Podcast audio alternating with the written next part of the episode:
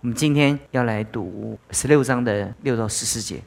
他们来的时候，撒摩尔看见以利亚，就心里说：“耶和华的受膏者必定在他面前。”耶和华却对撒摩尔说：“不要看他的外貌和他身材高大，我不拣选他，因为耶和华不像人看人。”人是看外貌，耶和华是看内心。耶西叫亚比拿达从撒摩尔面前经过，撒摩尔说：“耶和华也不拣选他。”耶西又叫撒玛从撒摩尔面前经过，撒摩尔说：“耶和华也不拣选他。”耶西叫他七个儿子。都从撒摩尔面前经过。撒摩尔说：“这都不是耶和华所拣选的。”撒摩尔对耶西说：“你的儿子都在这里吗？”他回答说：“还有个小的，现在放羊。”撒摩尔对耶西说：“你打发人去叫他来。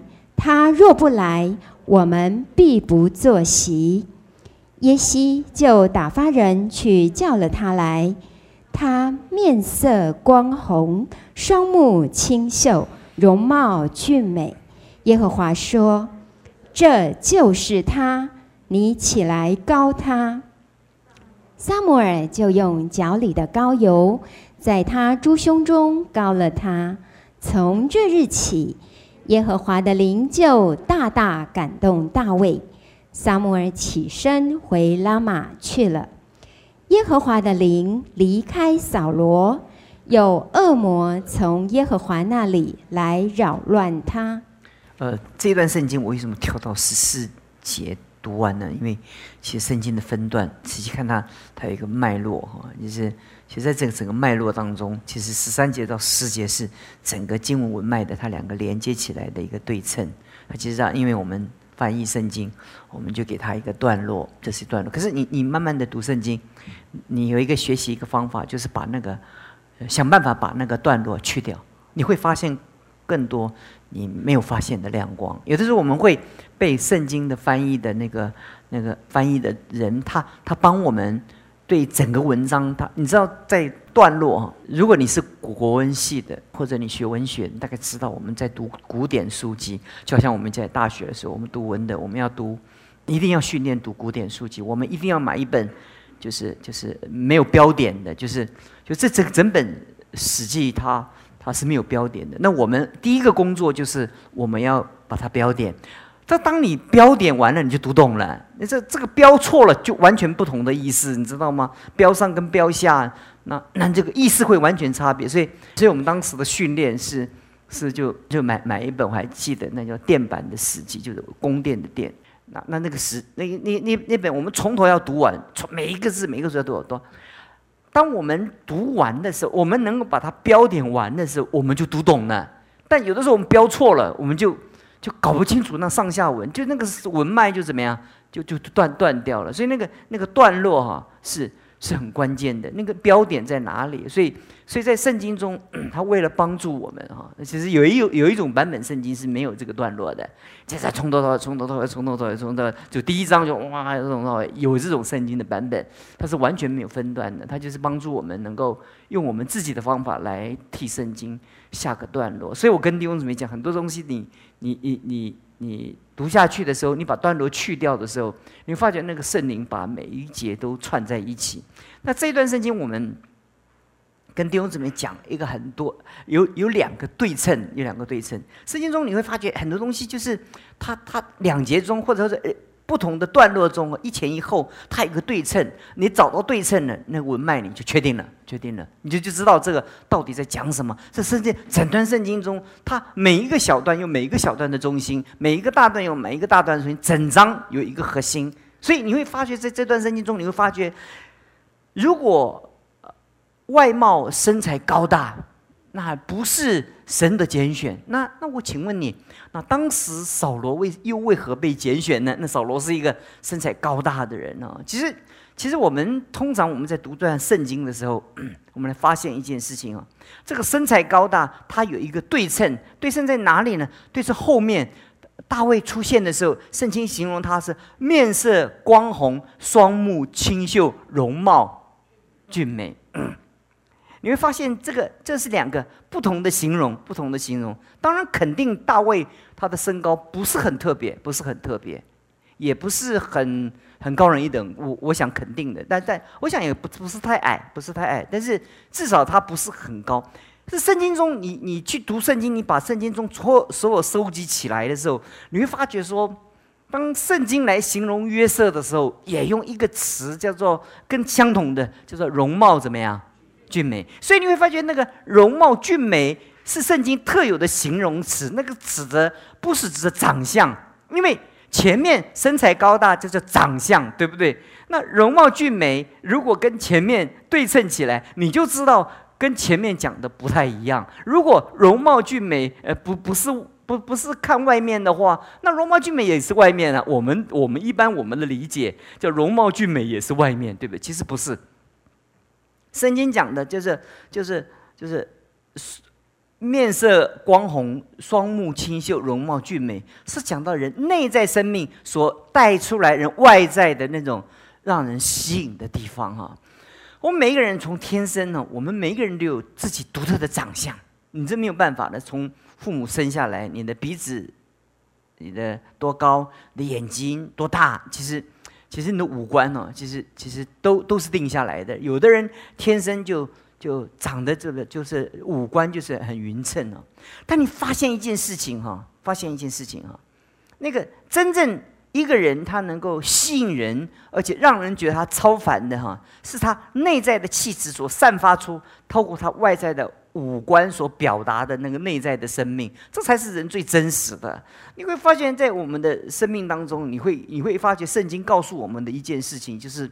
我们人通常都重视外表，人看得见的部分，可是上帝却让看让我们看见看不见的部分，因为看不见的部分会带出我们看看得见的那种让别人羡慕的那属灵的生命。所以在这两个对称当中，我把这两个对称指出来的时候，我叫弟兄姊妹一起来学习一件事情，在我们生命中啊，所有属灵的东西啊，都是从里面到外面。都是从里面到外面，就是在我们的生命中，神在人一个人的生命当中，他最重要的一个属灵的原则，就是让我们从里面到外面。如果我们里面是是亲近神的，我们里面是认识神的，我们里面是充满了包容，我们里面充满宽恕的，那你你整个人的生命从里面到外面怎么样，就表达出来了。是没有一个人能够隐藏他的。表情，表情，那你能隐藏，是因为别人不够老练。一个老练的人，他一看人，大概就可以看出来这个人大概是光景是如何。所以在圣经里面，我们会发觉，就是说，他不是叫我们来，诶，注重人的外表，那高大身材的高大特占便宜，对不对？其实，其实，在在这个世界的世界的帝国的一个替换当中，哈，为什么？欧欧美，它一直在世界，它占于优势哈，那是有原因的，因为他们的那个基因哦，通常都是高大高大。你看在在美国的机场哦，在美国的小飞机里面，我就看见每一个几乎每一个美国人都是要弯着头进出飞机的。那亚洲人很少，又弯着腰，因为他们平均一百九十公分以上是他们很平常的身高，很平常的身高。而且他们身高不但高，而且他怎么样，很壮，就像那个。那个很多人就看他们那个健美啊，台湾亚洲的人你练练不了这样的健壮，因为他的那个天生的基因就怎么样，就非常强大啊，强大。就是你看过的话，你知道他那个跟大树一样，大树一样。可是圣经告诉我们说，很清楚告诉我们说，不要看他的外貌和他的身材高大，我不拣选他，因为耶和华不像人看人，人是看外貌，这是人的本性。我们人看人啊，都是看外貌；我们人看人，都是看人表面做的功夫。所以，所以很多人都喜欢做表面功夫，就是要得长官喜悦啊，或者要得人的喜欢。我们就喜欢做表面的这个表面的东西哈，它它做不久，因为你内在的生命你不能隐藏的，因为你你可以短暂。短暂跟人相处的时候，你可以很在乎外外外面呢，然后让别人哈一时被被你混淆了，然后对你有一些呃呃错误的认知。可是可是你会发觉说，那个那个只是第一印象会让人感觉上，可是很快别人透过跟你共事，跟你一起谈话，你你就发现说，你那个生命就怎么样，就暴露出来了，你你就藏不了，藏不了了，藏不了了。所以所以我们常讲一个笑话，就是。就是你碰见一个人的时候，哈，你你如果要不让他认识你，最好不要说话，最好不要说话，因为你一说话，哈，你第一个你口音就出来了，对不对？那你一说话的时候，你的教育水准出来了，你一说话的时候，你你所有的认知都暴露在人的认认知的里面。你你不讲话的话，哈，人家还觉得你是深藏不露，是不是？所以所以在我们生命中，人透过相处，他一定是内在。到外面，行于内，表出意外，这是一个本本性。所以基督徒在我们生命中，圣经在在马太福音登山宝训常说一句话：要坐在暗处，坐在暗处。也就是说，我们看不见的部分应该比看得见的多，我们的生命才扎实。那就好像一棵树一样，它看不见的根，如果比看得见的那个外在的那个树木，就是不对对称是是是是不多的话，那那个树是不稳固的，不稳固的。但是你会发觉那个高大的树木哦，它能够生存那么久，能存活那么久。其实你你把它往下挖的时候，你会发觉它的根怎么样？很深，因为。它看不见的部分是是是很深，所以弟兄姊妹，我们做每一件事情，我们从这里对比的时候，我们找到了一个属灵的很重要的法则，就是就是我们要要尽量的让我们在隐秘处，我们来操练我们的生命，操练我们生命，因为因为如果你把你里面锻炼好了，你才耐久啊，耐久，就是说你在服侍神的时候，你能够用。什么来能够来支撑你经过每一个时代？其实你没有办法扣扣透过那个那个表面的那个那个那个套路、那个话术，能够让呃，因为久了久了就这个全部都暴露出来了嘛。可是，但是我们里面到底有多少东西呢？很简单嘛，就是在你的生命中，你的那个隐藏的被神的修剪、被神的那个那个对付，那这个东西都是都是别人看不见的。也就是说，常把摩西常年的。常年的在旷野，然后不断的被神修剪，不断的被神不断的被神修剪。哎，他也还是是满腔热血，他想服侍神。可是上帝还足足的用四十年的功夫把它放在旷野，在在旷野里面牧羊，然后不断的修剪它，不断的修剪它，不断的修剪，修剪到一个地步，当它出现在人面前的时候，你会发觉它他的那个根怎么样，就很深了，很深了。所以弟兄姊妹，在我们的生命当中啊。我们在我们的生活里面的时候，我们要学习，要学习人看不见的部分，我们要忠于上帝，忠于上帝。在人看不见的部分，你要学习过金钱的生活，就是你不是要在人面前过着金钱的生活，当然要啊，是不是？那是基本的。那一可是你要知道，你所有的外面一定是你里面的怎么样流露啊？如果你你外面是是是是装的话，那就就很累啊。很年轻出出出来幕会的时候，到晚上的时候就发觉嘴巴很累，除了讲话很累，笑得很累。因为为什么呢？因为你就要送弟兄姊妹，你就要外要要要要要嘴嘴嘴角怎么样上扬啊？就特别中午吃饭的时候，就发现就是两颊怎么样，特别的累。因为因为那时候就是就是生命不到那里，可是我人要求我们就到那里嘛，你就没有办法，就是是硬撑呢，苦撑呢，也得撑呢。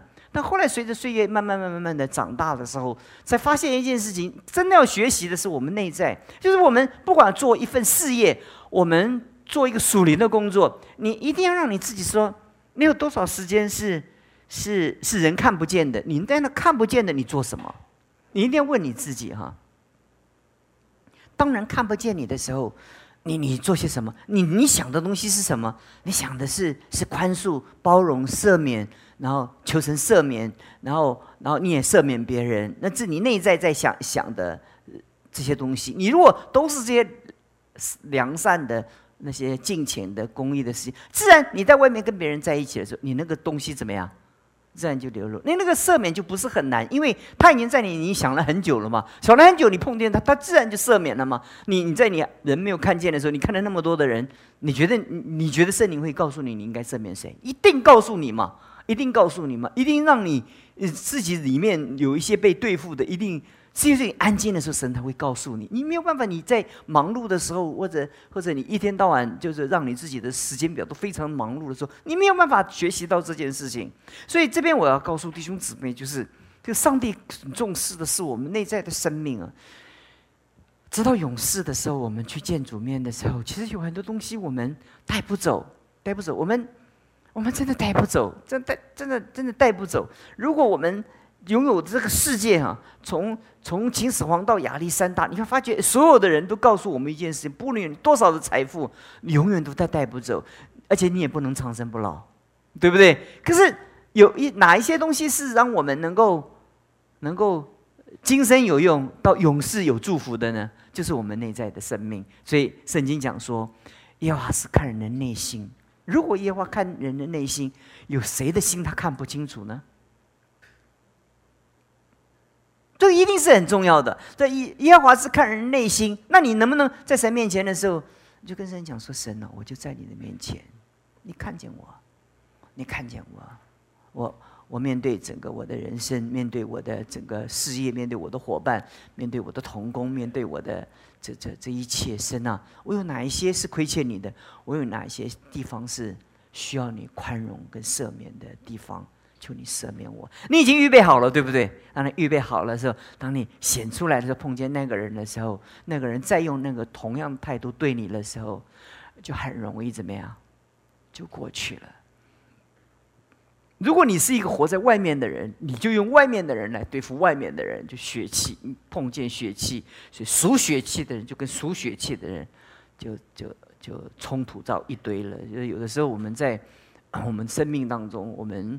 很多的基督徒，我们在牧养教会的时候，还有我们在带小组的时候，其实很多的困难就是我们很经不起那种那种人的一些一些，其实其实非常的简单，我们就把它想很复杂，然后就编了很多的故事，因为我们的里面的里面的思想怎么样不够有根基，所以从今天开始，你就记得神看人的内心。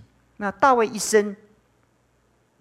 他能从 这个 所有的儿子中能够才能够脱颖而出，他只有一个，他的内心啊，向着神。所以在背后的时候，我们在往后的时候，慢慢的跟你讲，他在人看不见的时候，他做些什么，他学些什么功课，我们可以证明这件事情。但至少在这段圣经中的时候，你发现一件事情，就是所有的人的美啊，要从内里到外面，所以我们要过。隐藏的那种生活，那才让我们的生命有根有基，我们就才能够顶得住各样的风暴。你可以承受得住别人对你的俄语跟称赞，或者贬损跟践踏，对不对？你你你就根很深嘛，根很深嘛，根很深，你就能够识别什么是人对对你的阿谀跟跟跟称赞，什么是人对你的践踏跟。侵犯，那对这样来讲的话，如果如果人的生命根基很深的话，你就发觉，那他在神的面前就能够越过各样的困难。我知道你们是来祷告会的，是 被神拣选中的拣选。你们今天能够来，我不断的常来啊！我相信你们可以听到一些东西在你们的生命当中，有些东西该对付了。你只有在隐藏的时候，面对神的时候，你还才会诚实。你如果一直让你忙碌，你永远看不见，你永远看不见。当你静下来的时候，那个声音就进来了，声音就进来了。当你当你安静的时候，那个光就怎么样，就照在你的生命当中了。这就是我从这一段圣经，我跟弟兄姊妹的一个一个分享。如果你是一颗闪烁的星星，没有人能够遮盖你的光芒。如果你不是，你没有办法让你里面的光芒成为人的祝福。所以大卫他他是被忽略的，在在高丽的拣选的行列中，他不是被安排的，是被忽略的。但是在神的历史的拣选当中，是神的拣选，他在时候满足的时候，他一定会站上历史的舞台，少不了他。那你不要急，你就你不必在你的人生中跟别人去较劲，跟别人去去去去去争斗，因为是你的就是你的，不是你的永远轮不到你。在我们的生命当中，我们只得那神要我们得的，这是我们心中就怎么样，就很平安的。这是这一段我们跟弟兄姊妹在分享的。那第二段呢，我要跟弟兄姊妹讲了，因为今天不然我说就就讲半个小时就好了，就多十五分钟啊。再讲第二个概念，第二个概念就讲讲到，当上帝高他的时候，上帝在高一个人的时候，神的灵大大的感动他。当神高一个人的时候，其实，在之前他就跟神怎么样是有很好的关系。常通常我们都觉得上帝高我们的时候，那就是我们的起头。其实不是，不是。如果人生像一场戏，这是我从一本书看到的。如果人生像一场戏，每一个当下的所有的情节都跟上一章、上一个情节是有关系的，对不对？对不对？你是我们每演戏都按照那个剧本，对不对？剧本怎么演，怎么演，怎么演？那在你的生命中，为什么会今天发生这个这个大卫被高丽呢？其实前面有很多的故事，才发展到今天这个这个地步的，并不是。呃，他好像被高丽这个单独的发生一个被高丽的这些事情，不是不是，是过去他有很多的机会。你看见他遇见扫罗王跟扫罗的对话，还有面见歌利亚的时候，他那种那种像歌利亚的那种宣战。其实，在他被高丽以前，他就是一个被神预备好的人，所以被高丽只是他的人生的阶段的一个，好像。被显出的那个那个日子，其实他这个人在神面前早已经怎么样预备好了。所以你你要在你的生命中，你要学习一件事情，常常把自己怎么样预备好。那当你自己预备好的时候，那那机会来的时候，你站上舞台的时候，神高你的时候，才不会像扫罗一样啊，很后悔，对不对？就是这样，扫罗在山山上去的时候，他外面预备好了，他里面没有预备好，所以那个环境来了，他就被淘汰掉了，淘汰掉了。可是，可是大卫在在他还没有被高利以前，那他的人生就是被神怎么样预备好的。那亲爱的弟兄姊妹，在你蒙召甚至你信主之前，上帝在你生命中就有安排了。就是每一个安排在你生命中有一个故事，有一个锻炼，有一个修剪，有一个训练。然后你遇见了主，你接受了主了以后，那你的生命中因着因着因着主的圣灵在你里面工作，你就更透亮、更明白了。可是你里面没有以前的那个背景，你你怎么今天能认识这个高丽对你有什么意义呢？今天。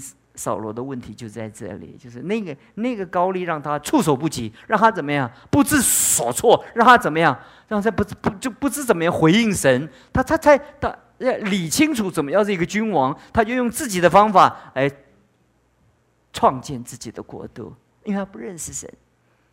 但是大卫他那个故事发展到一个地步，他一直在他的人生中是被怎么样？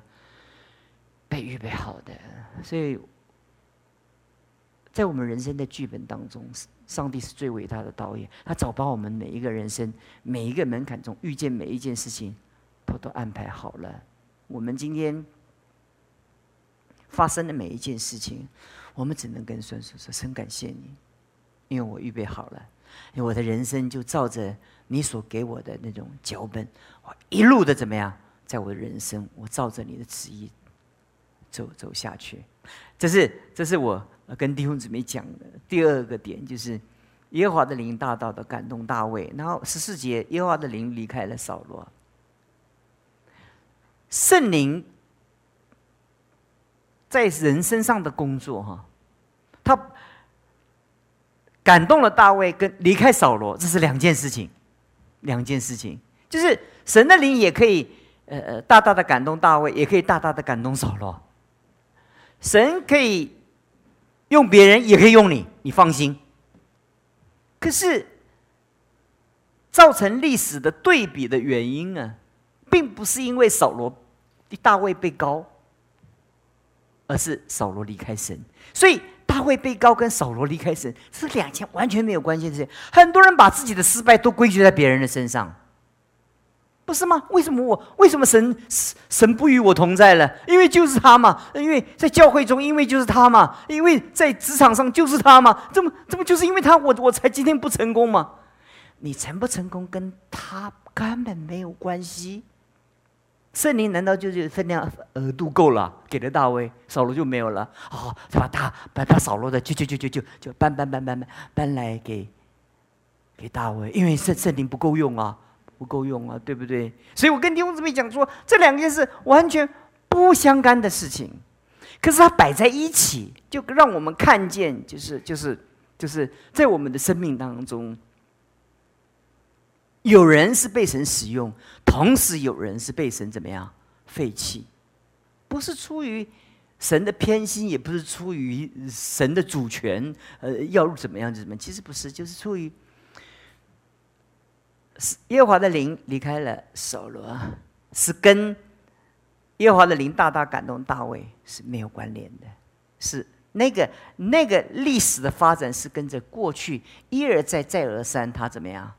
他离开神有关，所以那个那个远端的那那那个因素产生近处的那个结果，但是却跟同样的把它摆在一起，就告诉我们一件事情：在我们的生命中，我们不要把自己的失败建立在对别人仇恨的态度上面。其实，其实这个这个世界很大，谁都可以成功。在神的合场上，每一个人都可以被神使用。所以，看一个人被被被神高立的时候，被神看看见别人恩赐的时候，我们怎么样？我们看着是好的。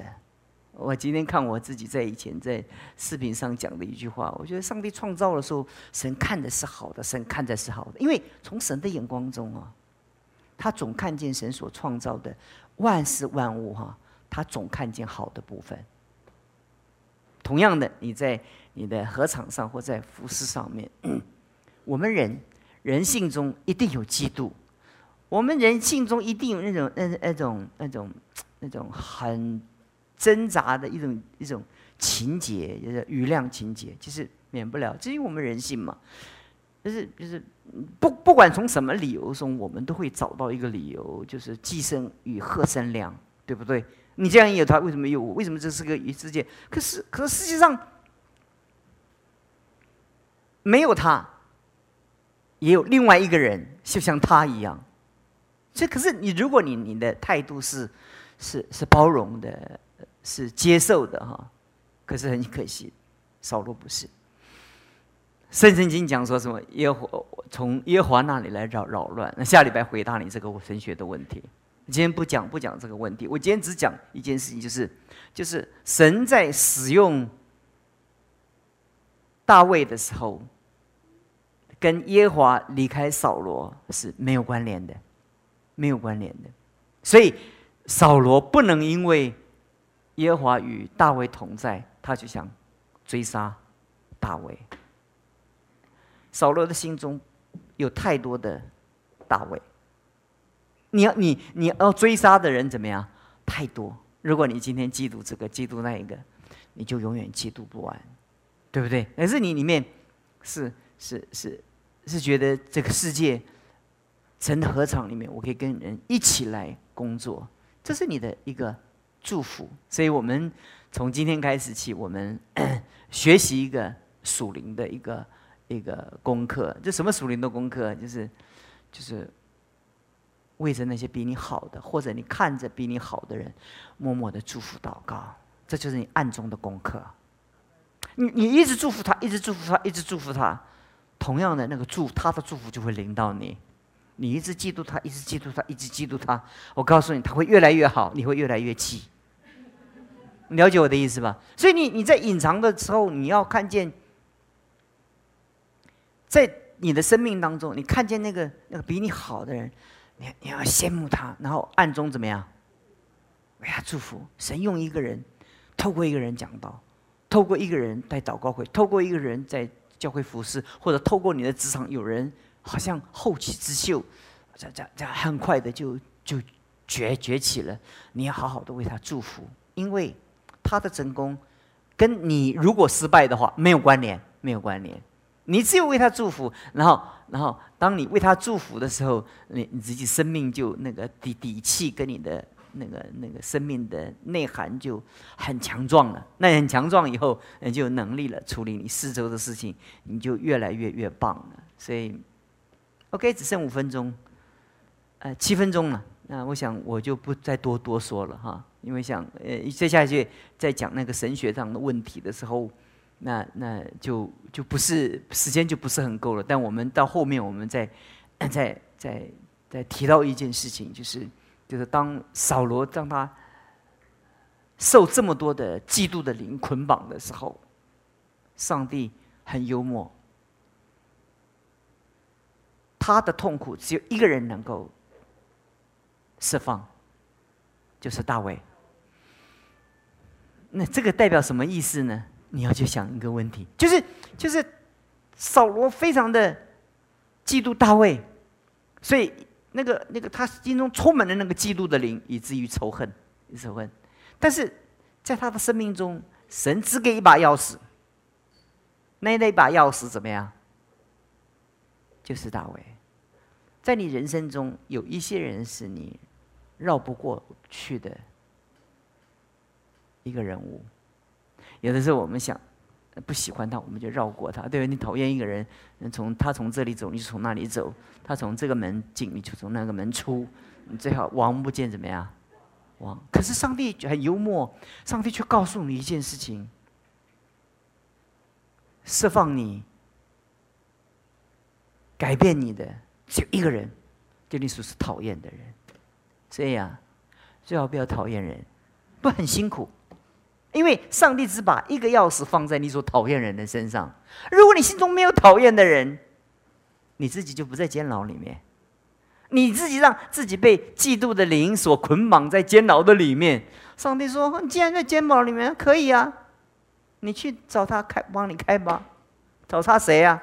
就是你找你讨厌的人。你那个人，他一定要，他只有他才能打开你的心房。”你说，你说，哎啊，弟兄姊妹，我常跟弟兄姊妹讲说，啊，弟兄姊妹好像很困难呢，迫切为我祷告，迫切为我祷告啊！我靠，谁都没有用，谁都没有用，只有那个你讨厌的人啊，呃，就就只有他才能够释放你。神，因为神只把一把钥匙交给他，啊，所以你心中如果没有讨厌的人啊，你就不在监牢里面了。所以你没有任何一个把钥匙在别人的身上。也没有任何人把你可以监禁在囚徒、囚囚牢的监狱里面。阿门。求神赐福你，给你们，让你们。也许你们做婆婆的有你媳妇儿的问题，有你做做媳妇儿有你婆婆的问题。也许你做女婿有你岳父的问题。因为快要过年了，你知道非常挣扎的，对不对？就上帝说，你的钥匙就在你的婆婆身上。你就跟你婆婆做婆婆，就你你的你的钥匙就在你的媳妇身上，跟女婿讲说，你的钥匙就在你的岳父身上。一般岳母都岳母都喜欢女婿，嗯，对不对？所以你千万不要把自己的钥匙交给你讨厌的人，免得你还得靠他的脸色，你才能释放你生命中的困境。我们祷告。所以说，我们感谢你在你的话中，我们。可以得见光。